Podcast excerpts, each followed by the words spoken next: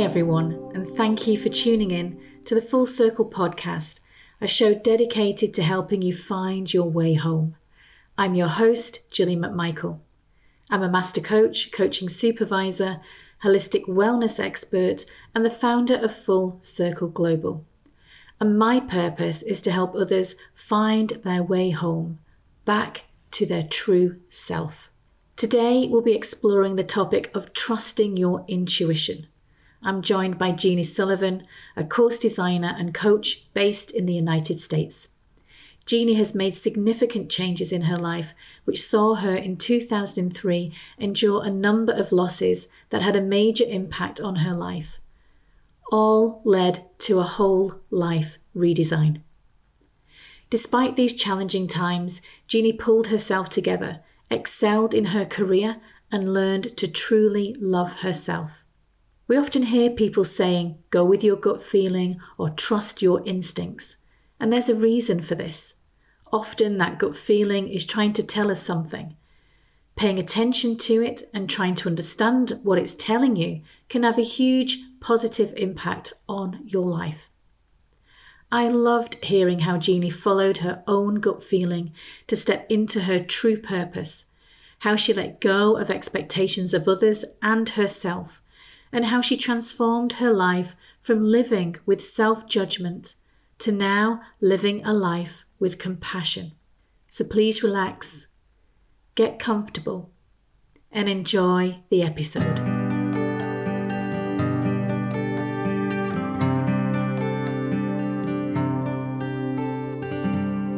Jeannie. Really nice to see you and to speak with you again. How are you doing? Hi, Gillian. I'm so excited to be here. Thank you for inviting me to chat with you today. Oh, you're welcome. I've been really looking forward to our conversation. So I know when we've chatted before, and actually we've worked together, haven't we, before? And we've known each other now, I think, coming up for just over over a year. And I know when we've spoken before, you told me a little bit about how intuition has showed up in your life. And I remember once you told me that intuition had kind of appeared really at a very young age. And I wondered if you wouldn't mind talking more about that.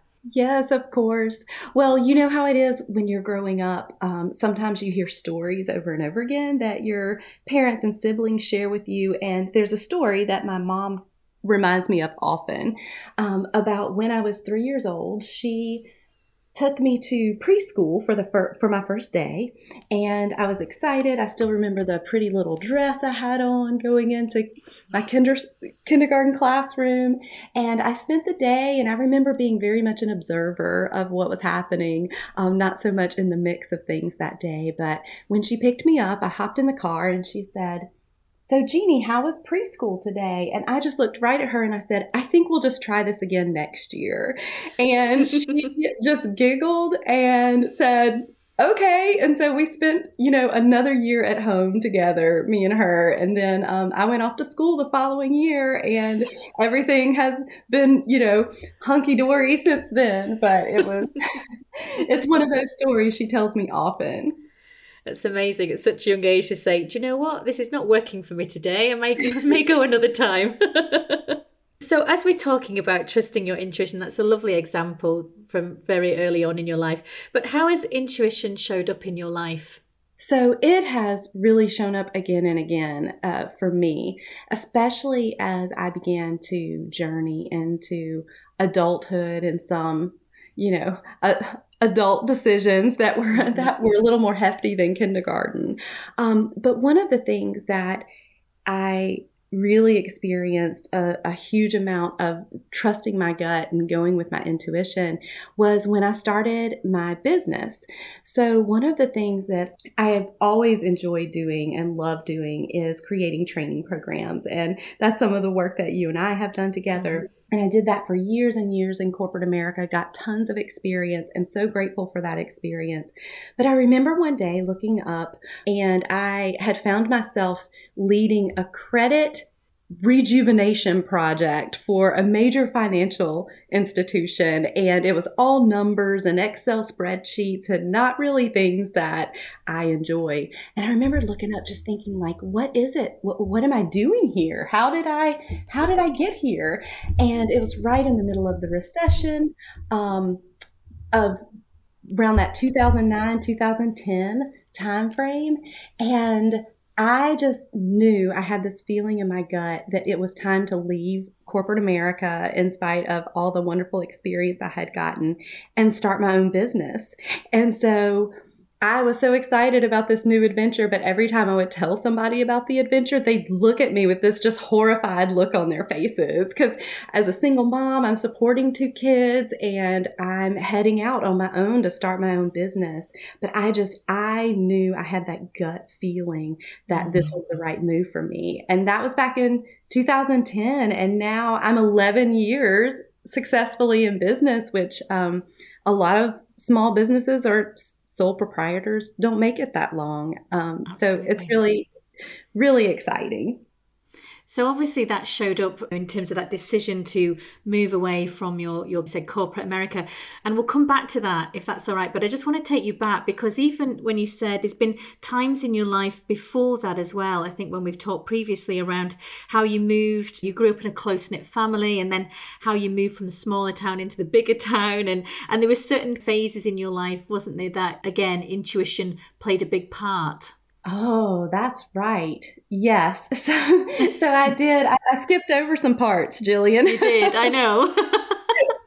well, we can go back. It's good. It's good to go back to come forward. Yeah.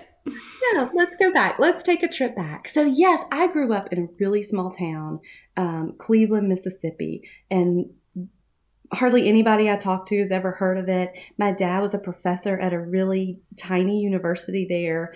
Um, their mascot is the Fighting Okra, if that gives you any ideas to, to how small town this was.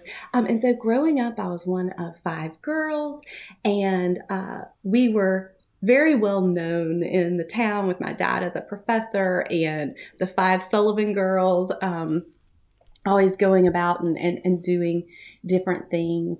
But when I was 14 years old, we moved to Rock Hill, South Carolina, and we moved right outside Charlotte, North Carolina, which is a really big city. Um, there are lots of financial lots of financial industry there and as we were traveling um, up here and i was thinking like what what even is this for me i don't even know i've never even traveled outside of my small town in little cleveland mississippi um, and i'll never forget the first time i went into Charlotte, North Carolina, with a friend of mine and her mom. And we went shopping at the mall. And I was just looking around in awe of all of the opportunity that was around me. And I thought, wow, there's so much possible here that uh, might not have been possible without this move.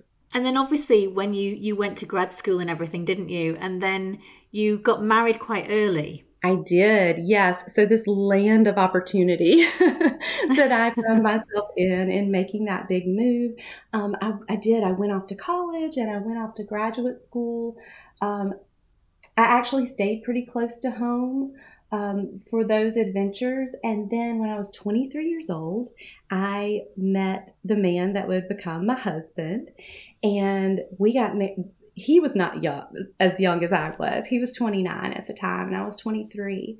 Um, and I really was seeking out stability. I, you know, I wanted to create sort of that white picket fence perfect family. I wanted 2.5 kids and a dog, and um, I wanted everything just to play out perfectly as you would read in a storybook. Um, and so David and I got married. And as time went on, you know, I had my first child and then I had a, a second child. And I tell people that I got a lot done in my 20s because by the time I was 29 years old, I had gotten married, had two kids, and then I had gotten divorced. Um, and so before I turned 30, pretty much all of my plans, all of my dreams, all my big picture of exactly mapping out what I just knew my life was going to be like, they came crumbling down. And obviously, that's a big shift, isn't it, from that ideal sense of what you wanted at such, you know, from such an early age after you graduated. But I'm kind of wondering that sense of using your intuition, did that come into play in that decision that you needed to make around really changing your life?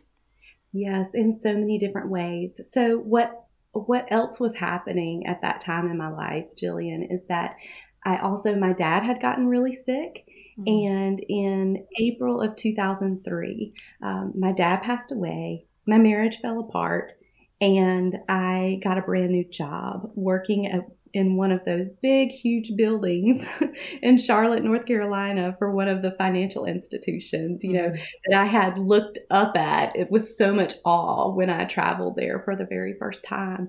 And so there were parts of my life that were, you know, I was letting go. And then there were parts of my life that were coming in. And, you know, the thing that was really well, there were lots of things that were really difficult about that time. But one of the things that was really difficult about that time was um, making the decision to go out on my own as a single parent, to mm-hmm. attempt to raise two boys um, on my own. But here's the thing that I knew. And again, I just, I keep using this language. I knew it was in my gut because it doesn't make logical sense. But somewhere within me, I knew that I could be a better parent to my kids if I were going to separate myself from a relationship that wasn't working very well mm-hmm. and mm-hmm. you know was dysfunctional in lots of ways and I thought even though this doesn't make logical sense, I knew that I could provide something that would contribute more to them on my own than I could by continuing to be in this dysfunctional marriage, even though it would have two people contributing to it. So that was, again, a mm-hmm. huge decision I made that not many people understood or supported, actually. Yeah. It's really interesting as you're talking because I've also been divorced. I'm remarried now, but I was divorced about 11 years ago. And I agree, it's, it's, it's not an easy decision to make, but when you just know it's not right and it's better to move away from that dysfunctionality and to be, as I described it to my son, which is it's better to have two happy homes than one unhappy home. You know, you just know it's the right thing, but it's very difficult and it takes a lot of, of um, trust in yourself, I would say, as well.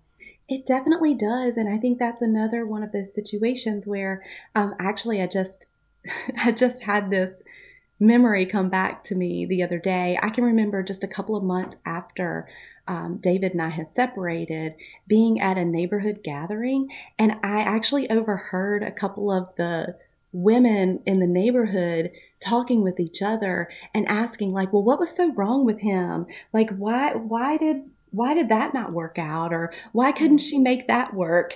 And it just it came back to me and i just i remember that so much of those moments and that time in my life was a, you have to get to a point to make a decision like you did and like i did where the voice inside of you is much louder than the yeah. voices that you hear all around you that's such a lovely way to put it because most of us don't pay attention to that voice that might be screaming at us inside. We just carry on regardless.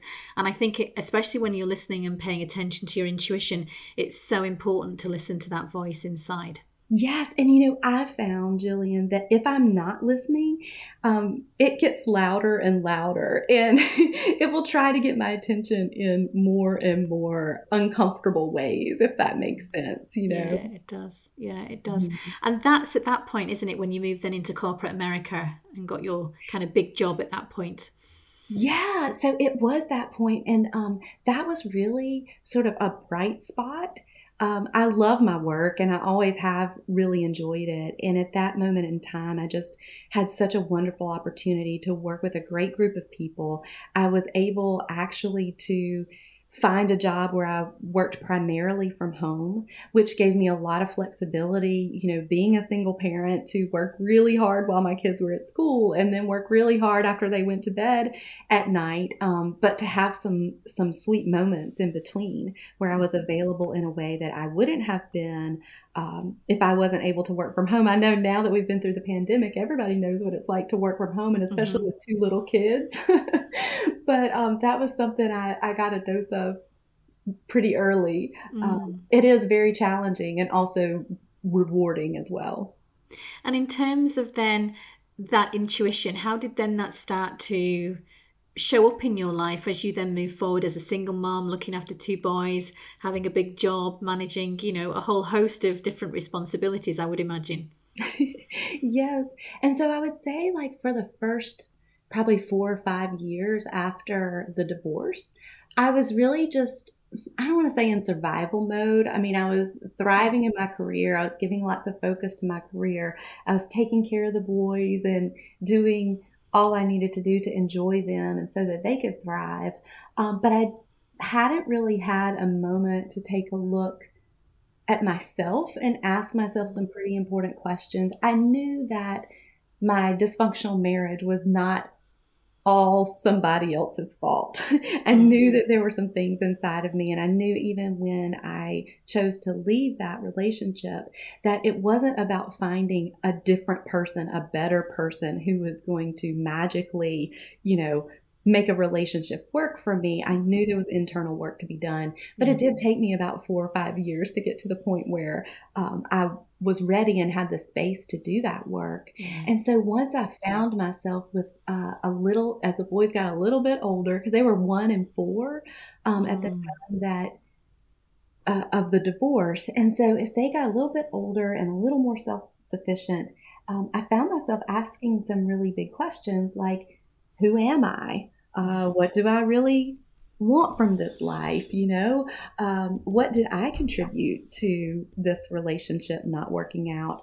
And that's when I came across um, a book that changed my life forever.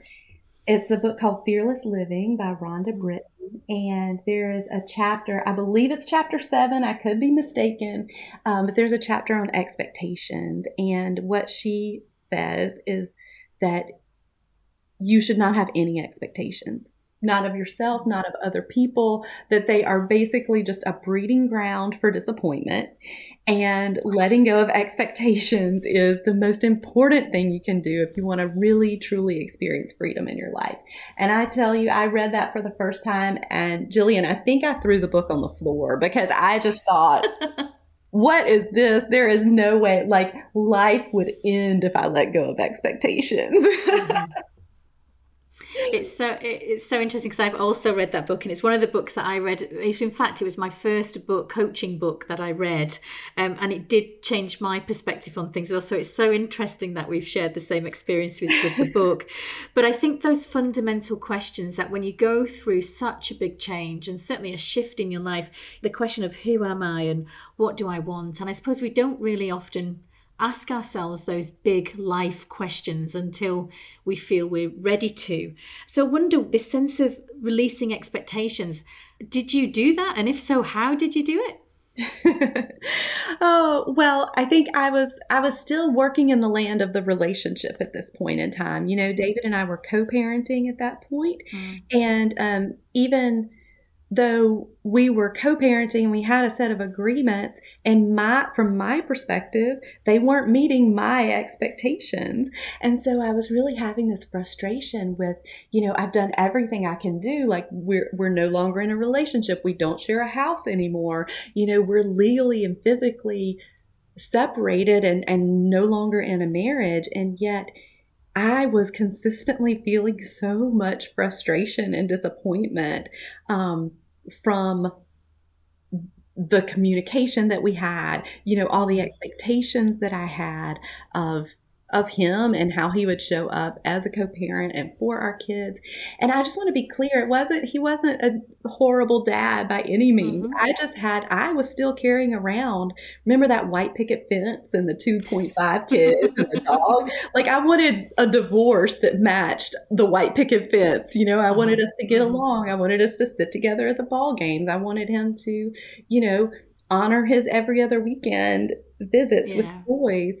And so I think that that process of letting go of ex that was I was holding on so tightly, Gillian, to all of those expectations and everything that I wanted and needed him to be so that I could be the kind of divorced parent that still had a mm-hmm. white picket fence, if that makes any sense. Yeah, it, was, it does. It was really about that reflection on me. And so slowly over time, after I read that chapter probably five or six more times, I started to recognize that it was the expectations I had of myself Mm-hmm. that were holding these ex- external expectations in place, right? I was the one saying, well, if I'm going to be a divorced mom, I need to be a divorced mom who still can show up at the PTA meeting and still can make the homemade cupcakes for the, and in order to do that, David needs to be A, B, C, and D.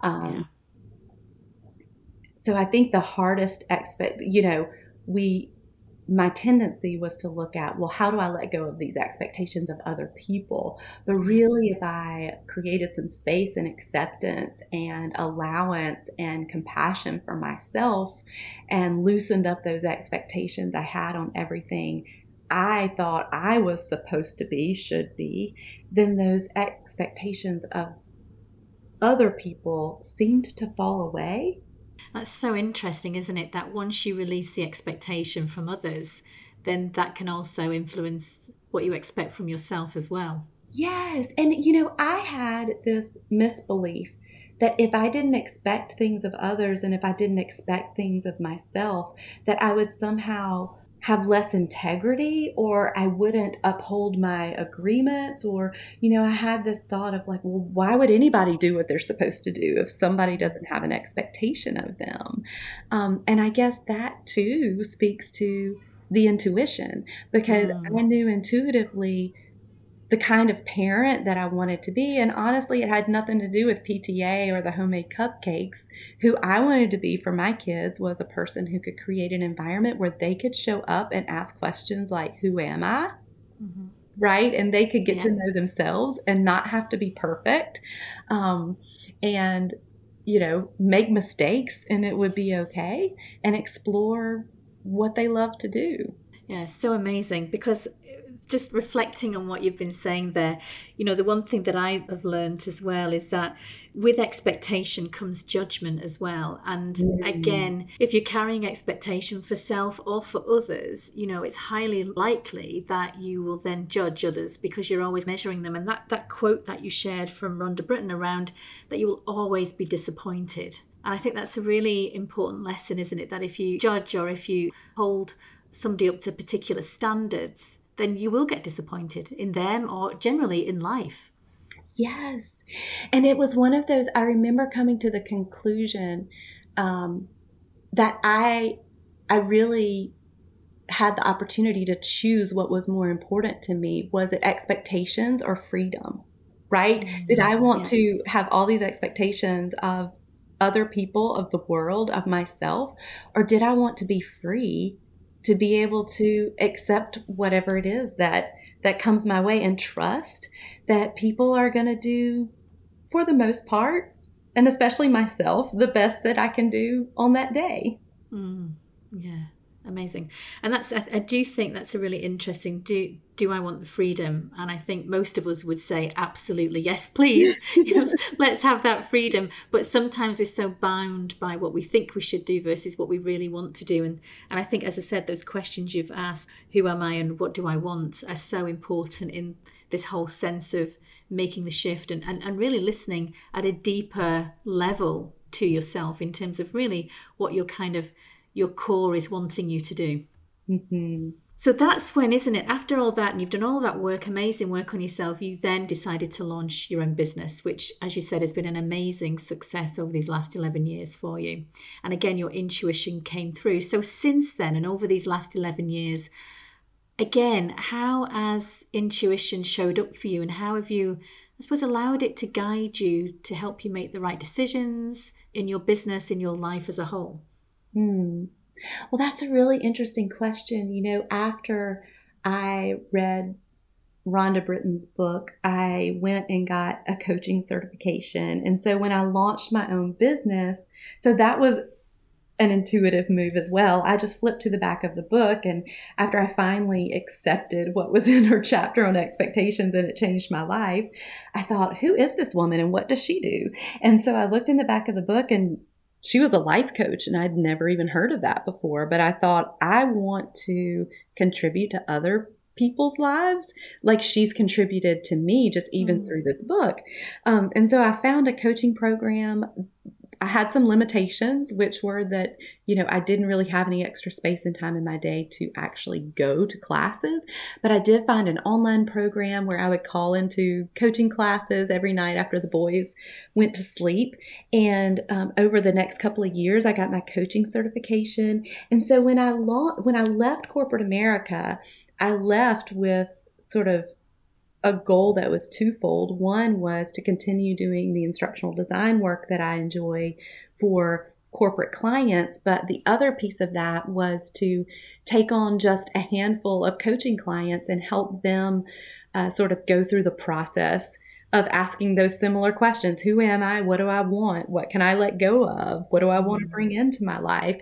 And so, that again, just listening to that, following that spark um, of flipping to the back of the book and just thinking like, oh, well, who is this, and and what does she do, and I want to do that too. And then and then following the breadcrumbs, you know. So I looked at a few different programs. I was like, oh, I can't really go one night a week to a university class. Oh, I don't have the budget to spend, you know, twenty thousand dollars on tuition mm-hmm. for a two week program. But I didn't I, I never said, oh, I guess this isn't for me. I just kept looking and following the breadcrumbs until I found a program that was right. So it's like, it's, it's like having that trust that if it is mm-hmm. something that sparks your interest and lights you up when you see it, that there is a way for that to be expressed through you and discovered in your life. And it may take a moment to find it, or it may not be coming you know, in the next 24 hours.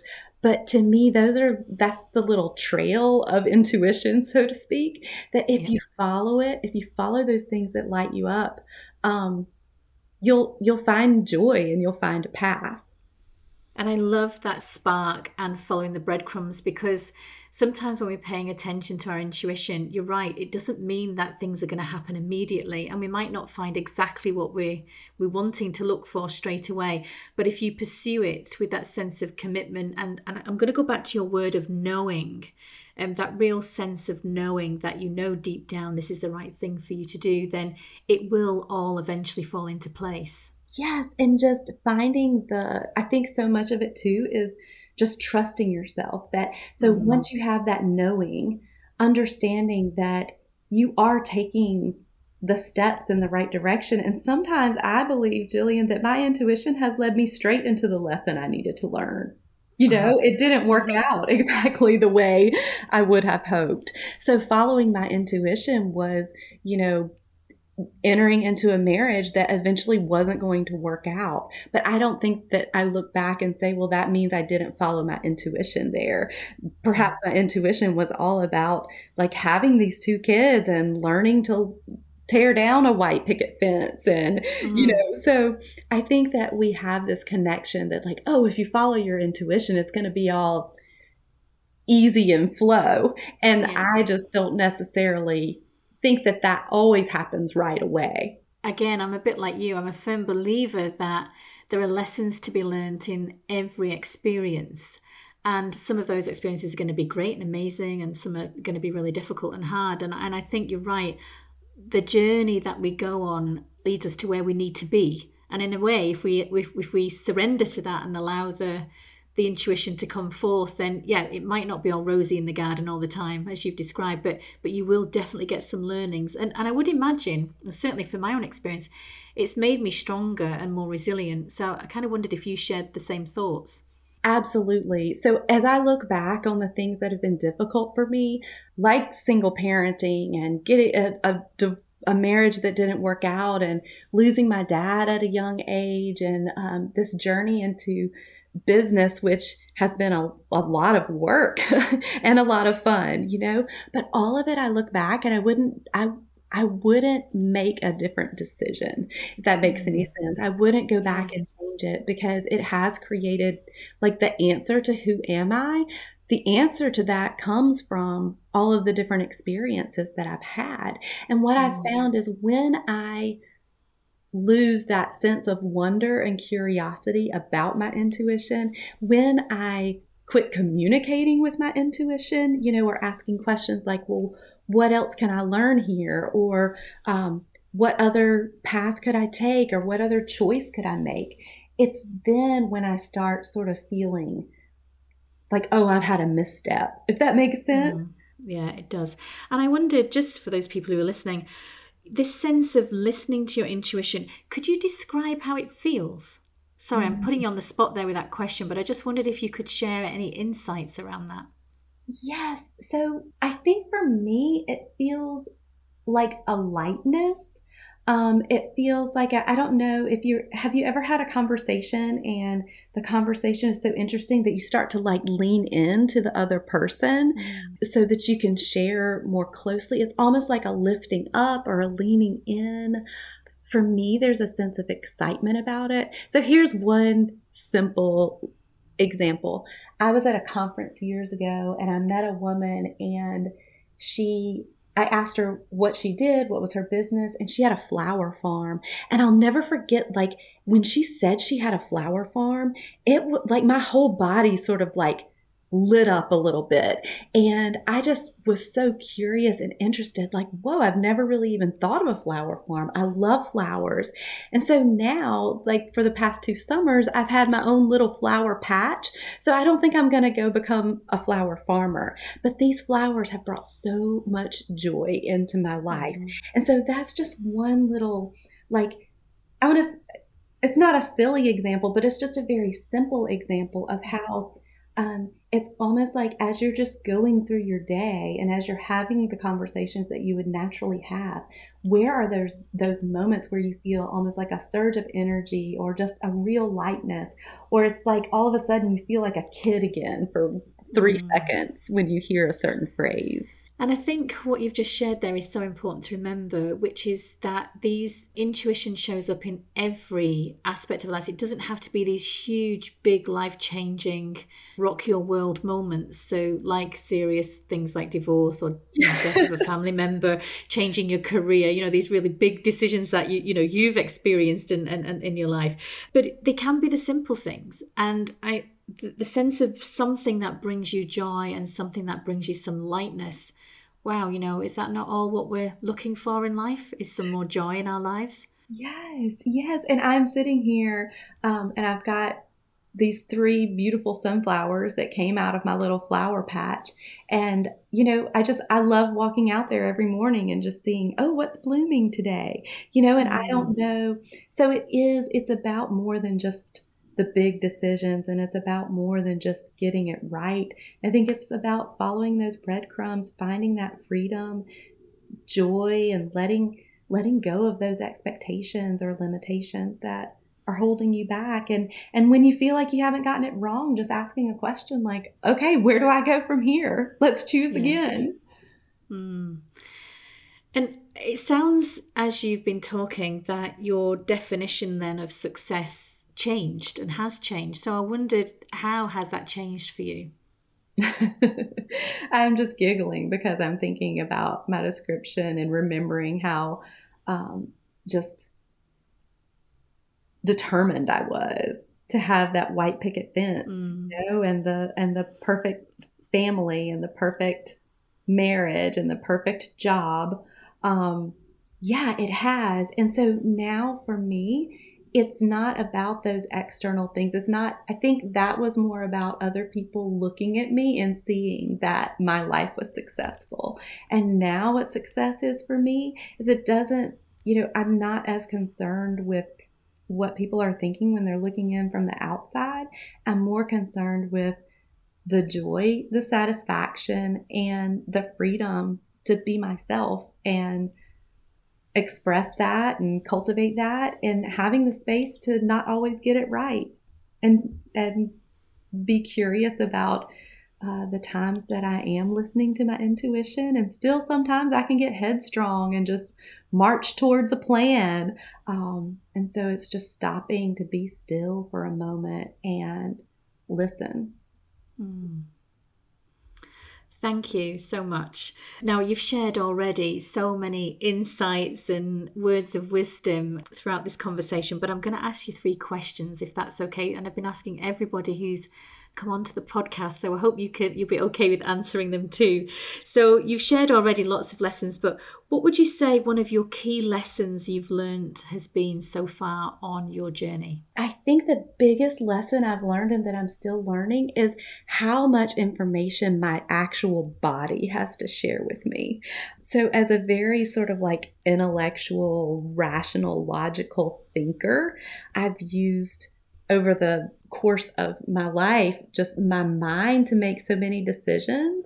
But when i'm talking about the intuition i'm always like i feel it in my gut or there's just this mm-hmm. lightness or you know you feel this spark. And so for me the biggest lesson is that your your body has a lot of information for you and pay attention to how it feels and how it moves and and and build a relationship with your body. And that's something that I've done over the years is really befriend that side of myself, more sensing side, more than perhaps the mind, because the mind is great. Obviously, we need it, but it can sometimes block us as well and stop us from listening to our intuition. So I think you're right. And I would say that for me, my intuition lies exactly where yours does, which is in the gut, in the deepest part of my belly. And if I can get a rumble or a or a kind of sense of bubbliness um, sensation in my belly, then I know yes, that's the right thing to that's the right thing to do. So amazing. And so look, we all have wobbles. You know, I have wobbles. I know you have wobbles. Everyone has wobbles in life. So, what do you say to yourself when you do have those wobbles just to get you back on track? My big tool that I pull out at this point in my life is compassion mm-hmm. and just reminding myself that I am not perfect. I am human. You know, I make decisions even still out of fear or loneliness or you know, um, other people's expectations.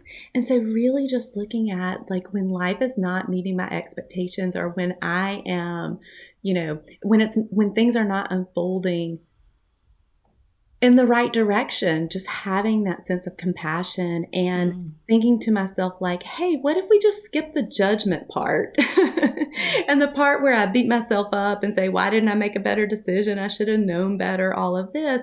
And instead, just skip straight to the part where I settle down, listen in, you know, and say, okay, what's now? What's next? Um, where do we go from here? That's an amazing piece of advice and way of working with those wobbles.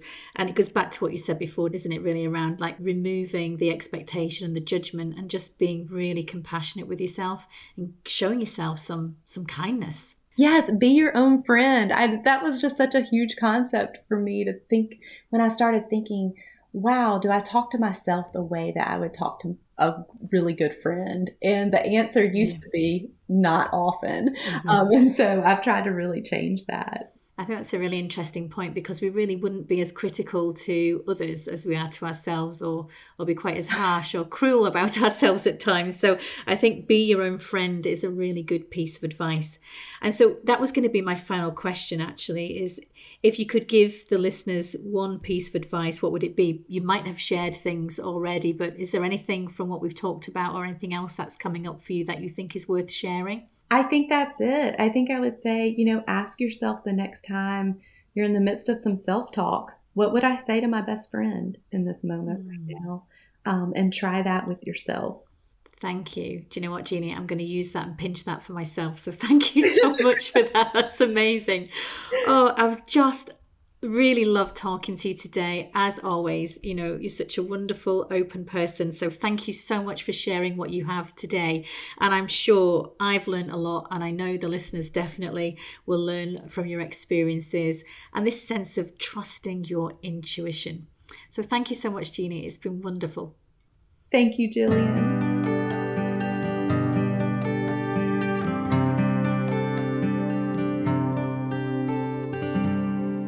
Thank you for listening today. If you enjoyed this podcast episode, it would mean the world to me if you would just leave a review and subscribe to be notified each week of new episodes. Until next time, stay well and remember be your own friend, be compassionate, and listen to your gut. See you soon.